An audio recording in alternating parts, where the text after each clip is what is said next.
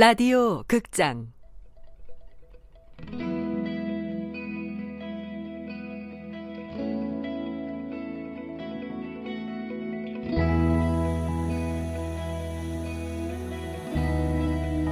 라이팅 클럽.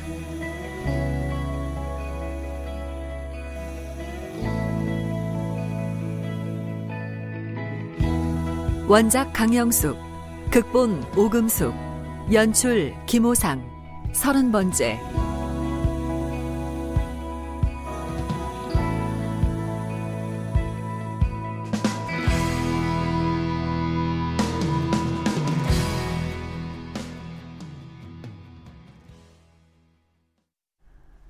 며칠 후 김 작가는 이른 봄에 꽃망울이 터지듯 천천히 깨어났다.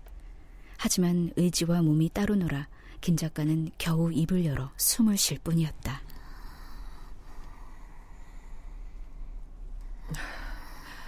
김 작가님, 빨리 일어나세요. 뉴욕 시내 산책 나가야죠.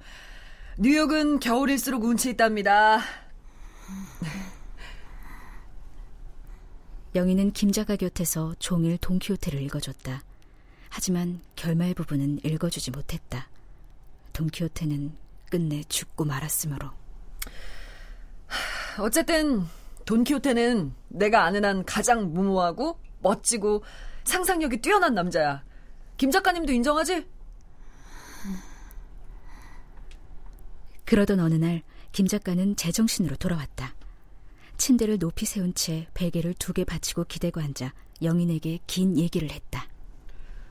하, 괜찮아. 그만 얘기해. 어머, 어머. 아직 할 얘기가 얼마나 많은데. 돈키호테도 미쳤다가 멀쩡한 정신으로 돌아와선 죽었는데 혹시 김 작가도 첫눈이 언제 온 거니?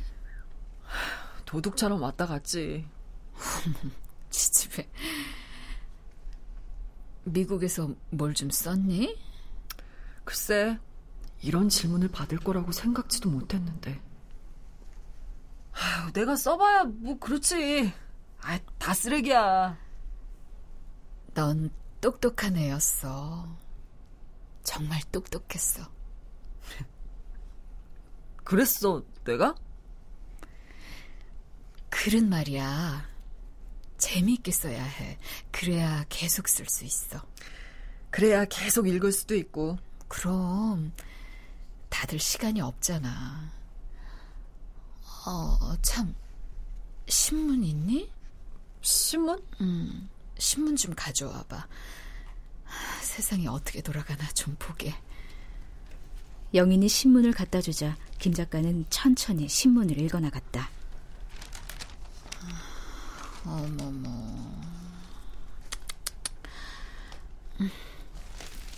김 작가는 다본 신문을 아무렇게나 배 위로 내려놓았다. 시원한 맥주 한 잔 마시고 싶다. 뭔가 이상해. 준비를 해야 하는 건가? 영희는 김 작가의 동인들과 커피숍에서 만났다.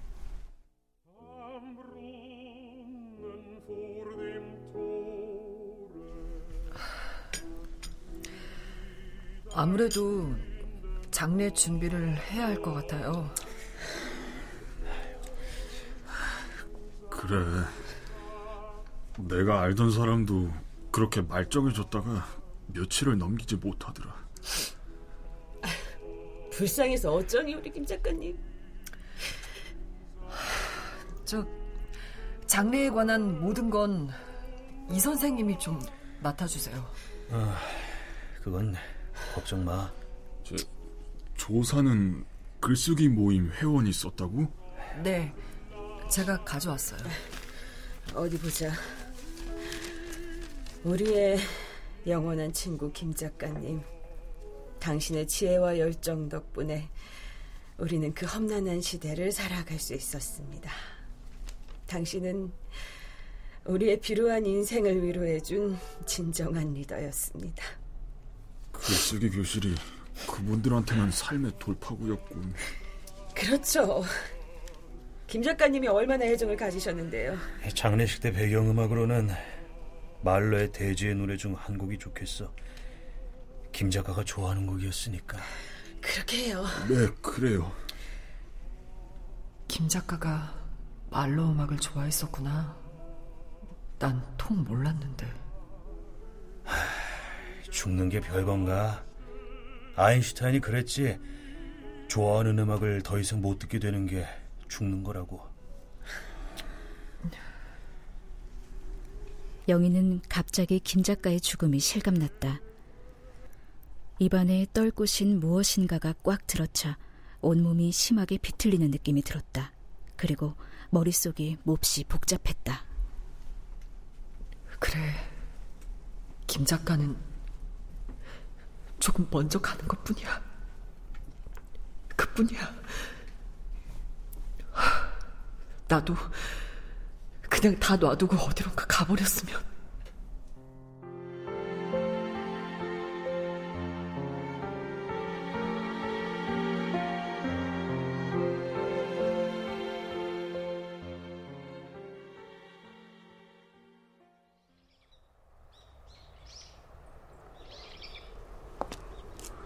정마르는 공원을 산책하면서 영인과 통화를 하고 있었다. 어머님은 좀 어떠셔? 김 작가 주변 사람들과 장례 문제를 논의 중이에요. 그래? 며칠 전에는 동인들이 병문안 와서 김 작가를 안고 훌쩍훌쩍 울기까지 했고요. 어머님도 눈치챈 거 아닌가? 글쎄요. 말없이 한 사람 한 사람 손을 잡고 빙그레 웃더라고요. 아이고 저런. 저 그런데요. 요즘은 더 이상해졌어요. 더 이상해졌다니. 다른 환자들한테 편지를 전하느라 뱅글뱅글 돌던 것도 안 하고 머리도 빗고 어, 밥도 그럭저럭 먹고요. 어, 그거 좋은 소식이군. 무엇보다 발작 횟수가 점점 줄어들고 있어요. 발작을 해도 아주 경미한 정도라서 티도 안 나고요. 그럼 회복된다고 봐야 하는 거 아닌가? 의사는 뭐래? 글쎄요. 의사도 김 작가가 좋아지고 있는 이유를 잘 설명하지 못하더라고요. 그럴 수밖에 없는 게 모든 건 다 그대로인데 김 작가는 좋아지고 있으니까요. 정말 이상한 일이군. 의사가 어쩌면 김 작가의 몸이 급격하게 노화되고 있어서 그런 건지도 모른다는 말을 하긴 했어요. 노화라.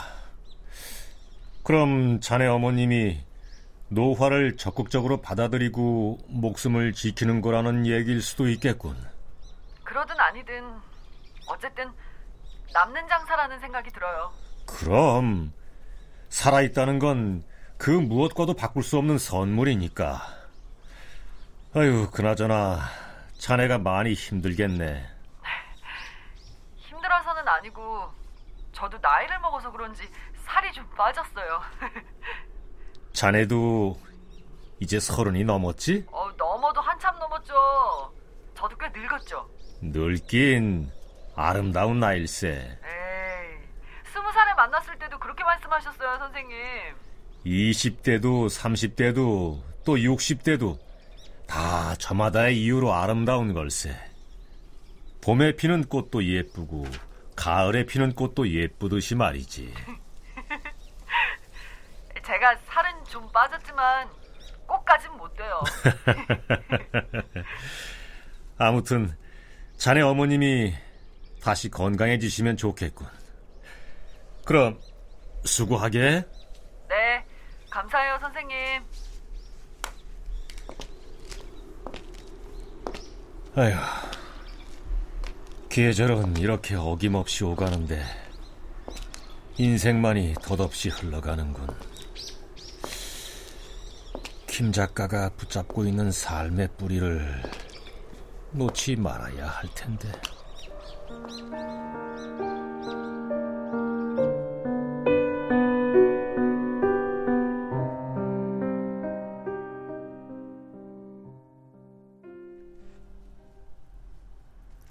김 작가는 세수를 하고 얼굴에 로션을 발랐다.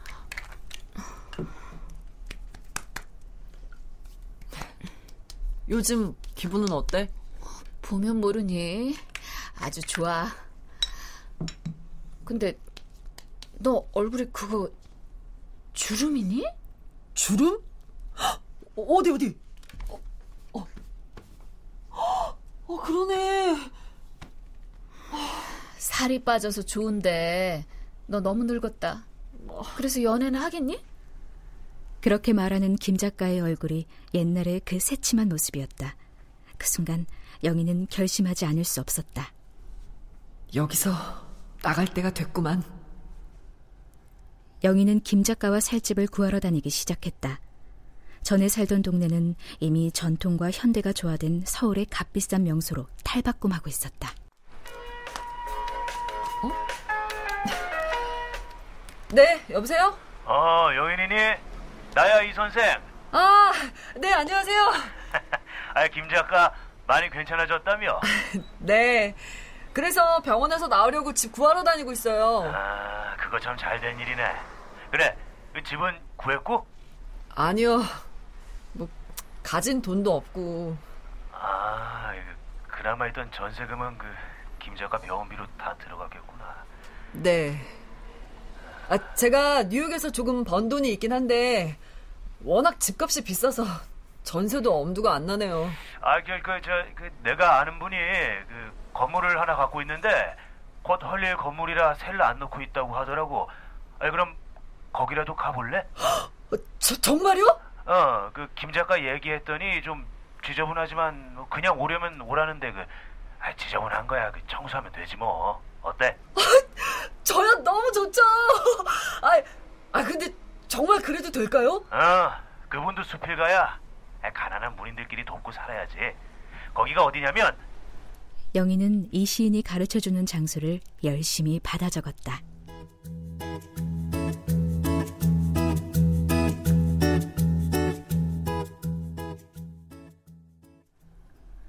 김 작가는 병원을 찾은 개동 글쓰기 모임 회원들과 오랜만에 담소를 나누고 있었다.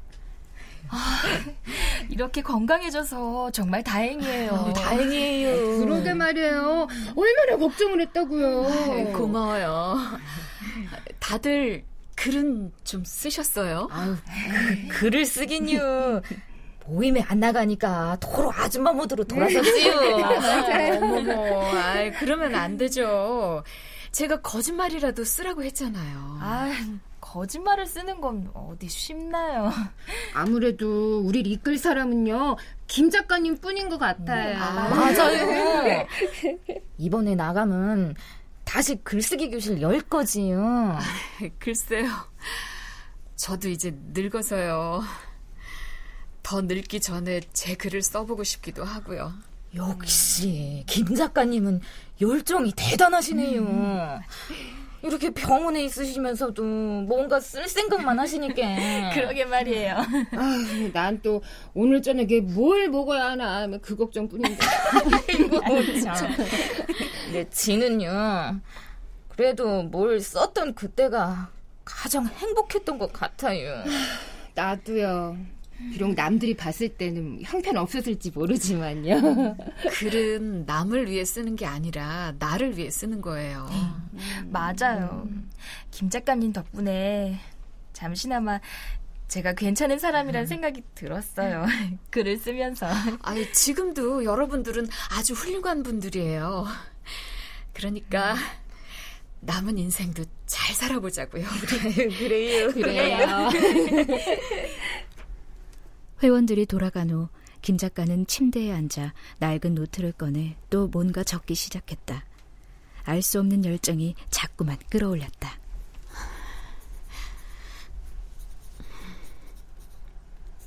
그러다 문득 고개를 드니 젊은 시절 들었던 정마루의 강의가 떠올랐다. 글을 쓰겠다는 열망을 품게 되는 순간부터 예를 들면 임신 초기의 울렁증처럼 평생 구역질이 날 것 같은 기분으로 사는 겁니다. 임신 초기의 울렁증. 그러다 정도가 심해지면 바보가 되기도 하고 그저 병을 앓는다고 그때 선생님은 말씀하셨지. 꼭 지금의 나처럼. 김 작가님, 아... 좀 어떠세요? 퇴원을 앞두고 있으니까 좋으시죠? 음, 좋아. 다시 태어난 기분이야. 다시 태어나도 글 쓰실 거예요? 당연하지. 아, 아무튼 김 작가님은 정말 작가 같아요. 저 태어나시기 전에 꼭 사인 하나 해주세요. 아이, 간호사가 웃으며 병실을 나갔다. 김 작가는 자신이 쓴 노트를 뒤적이며 중얼거렸다. 세상을 향한 복수의 글들이 참 많이도 쌓였네.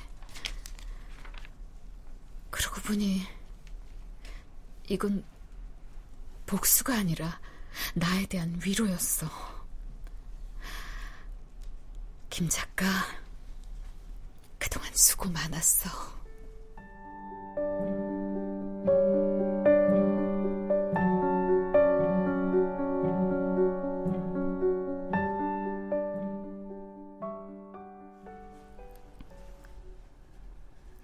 영희는 이 시인이 가르쳐준 집을 찾아 개동 골목을 헤매고 있었다. 금방 찾을 것 같았는데 동네가 많이 바뀌어 집을 찾는 일이 쉽지 않았다.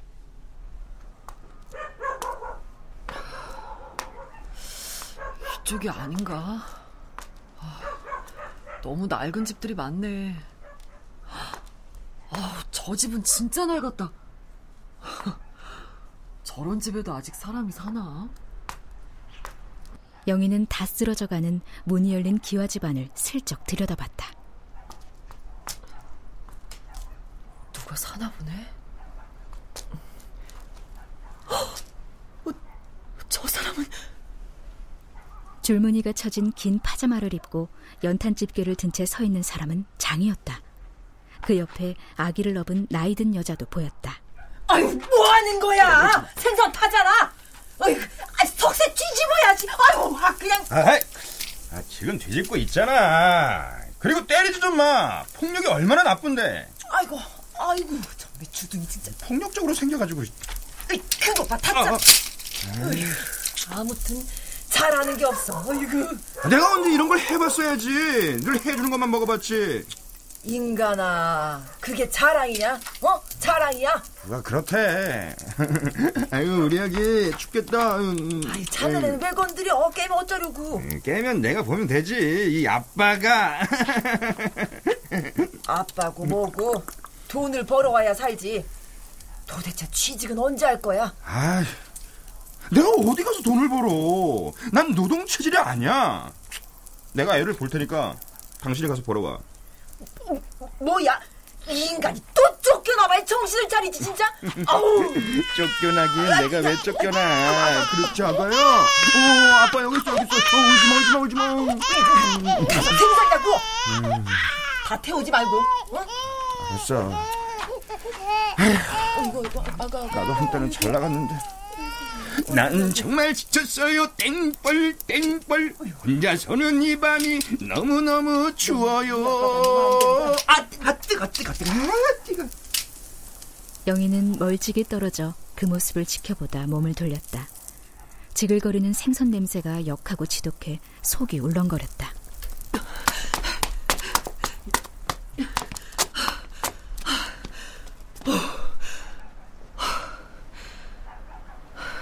산다는 게 참.